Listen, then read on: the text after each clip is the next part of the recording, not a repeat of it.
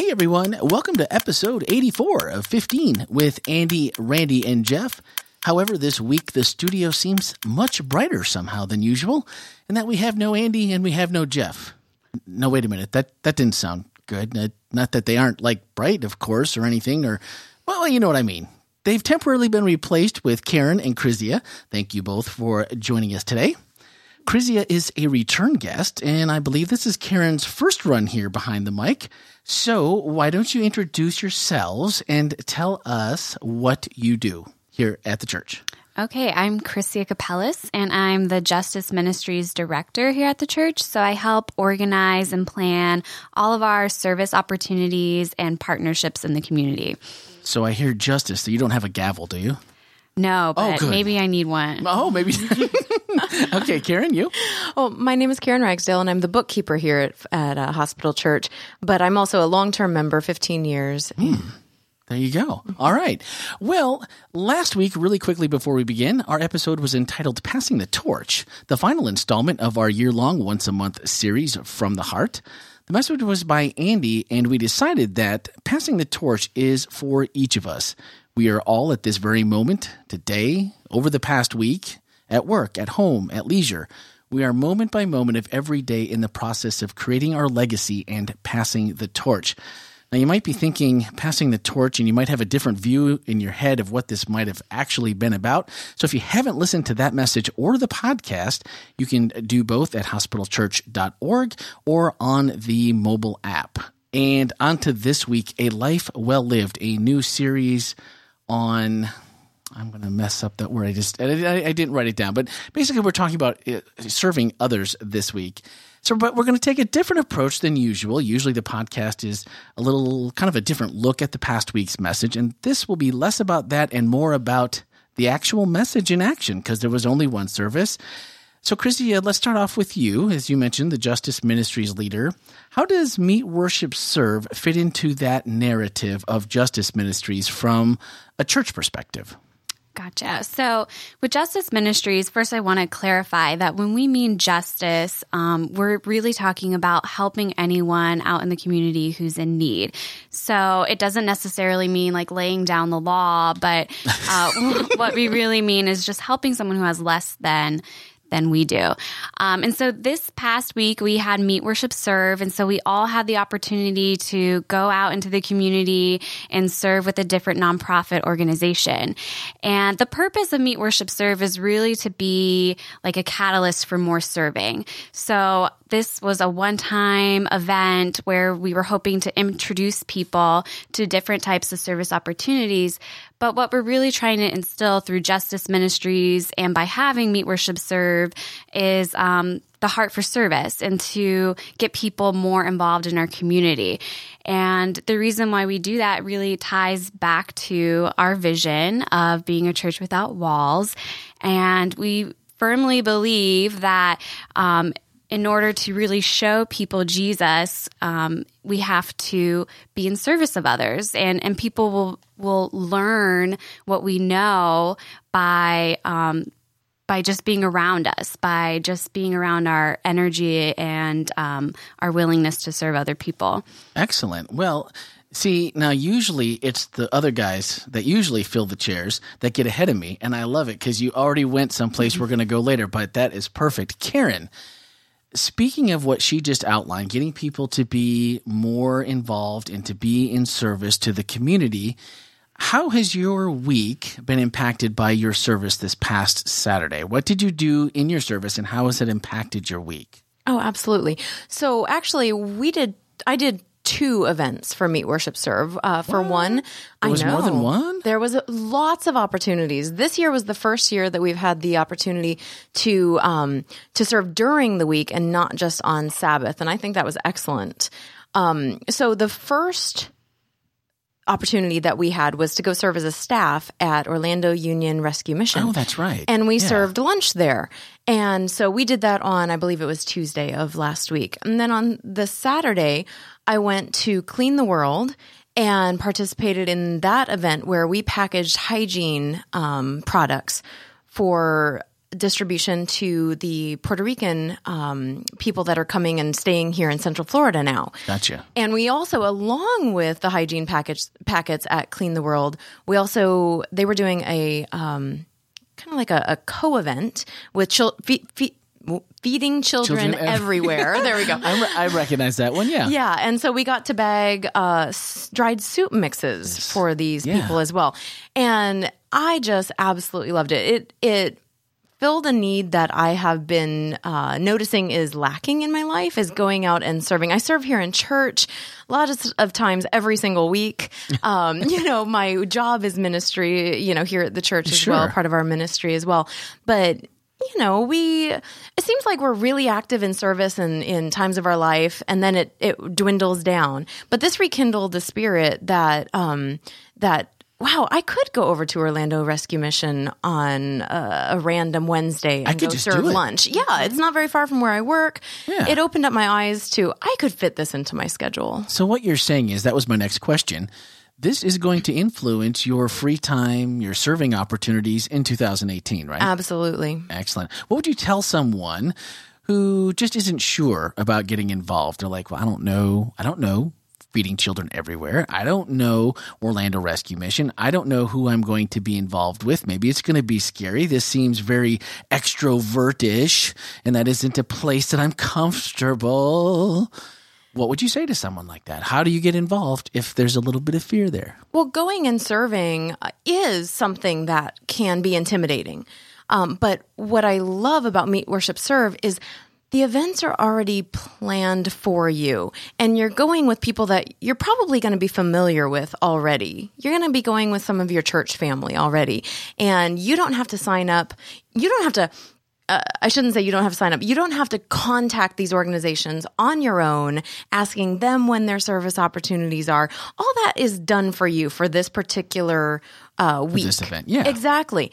And from there, you just sign up through the church, which you're already familiar with our Sure. our events and and how we work.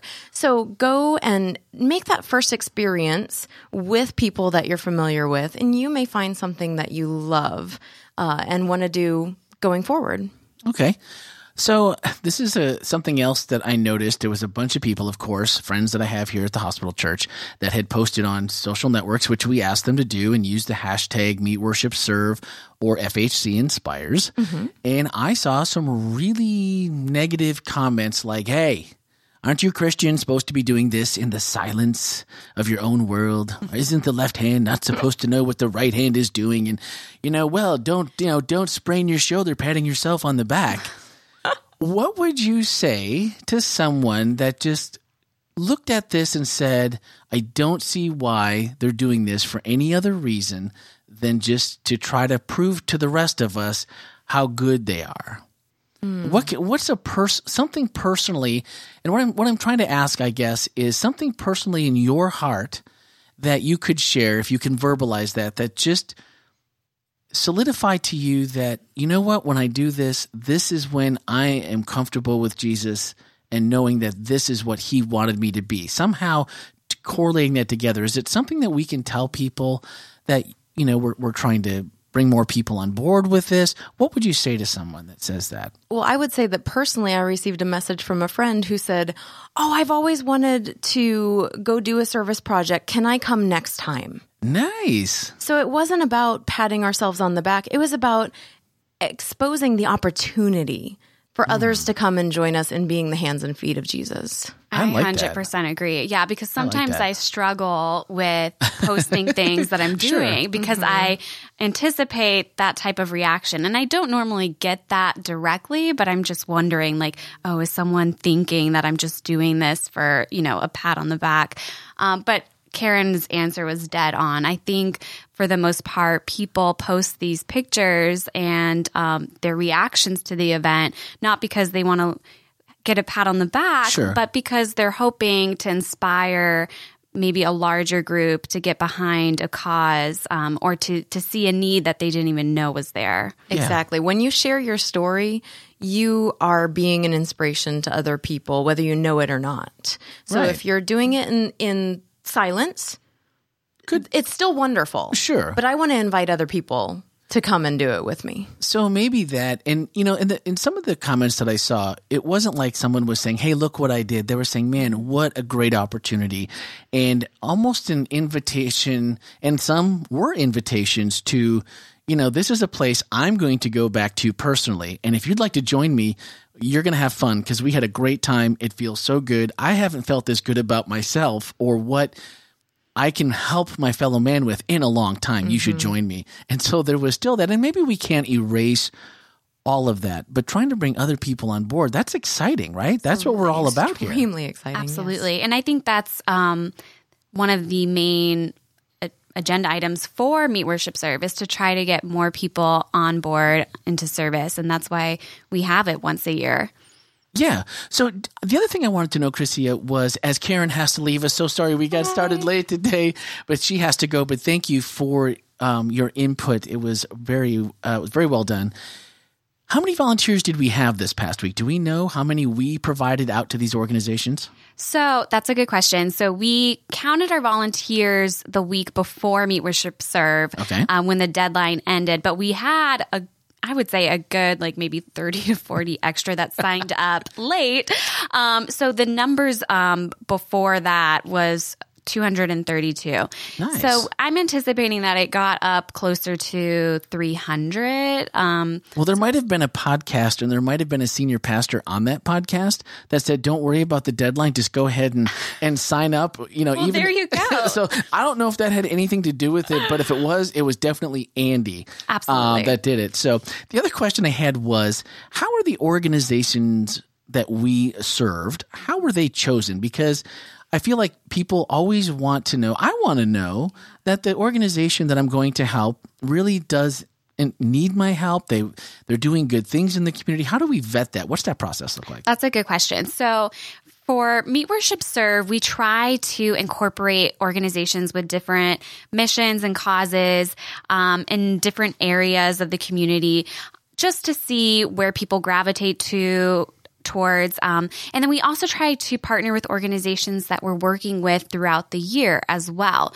um, so that we can maintain that partnership and also introduce members of our congregation to organizations that we are doing more and more things with so we have a justice ministries governance board and some of the organizations that we were working with on meet worship serve were vetted through that board Okay. um, as partner organizations of our church.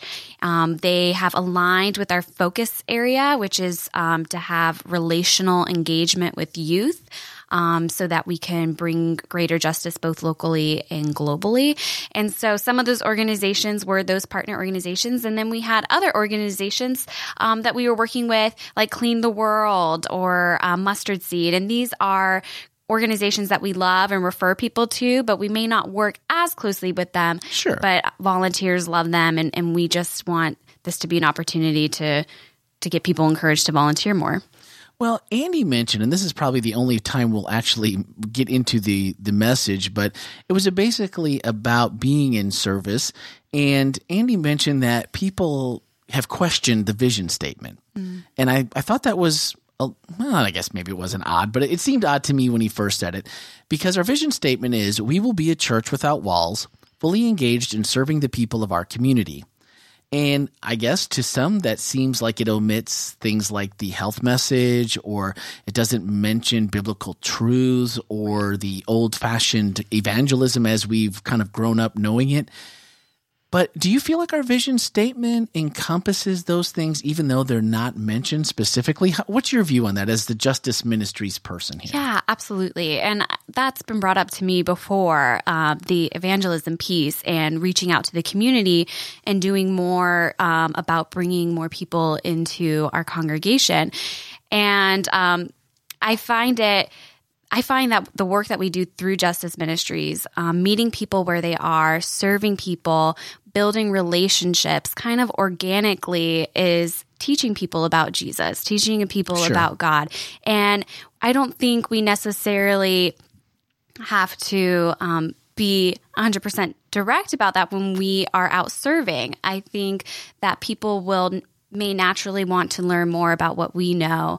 Um, but I think it's extremely important to build those relationships, to serve people, um, and to not have string attached to that at the same time. Um, but to be Jesus' Sure. hands and feet in, in the community and to show people what that looks like. Yeah, I think the most, the strongest part of the gospel is love.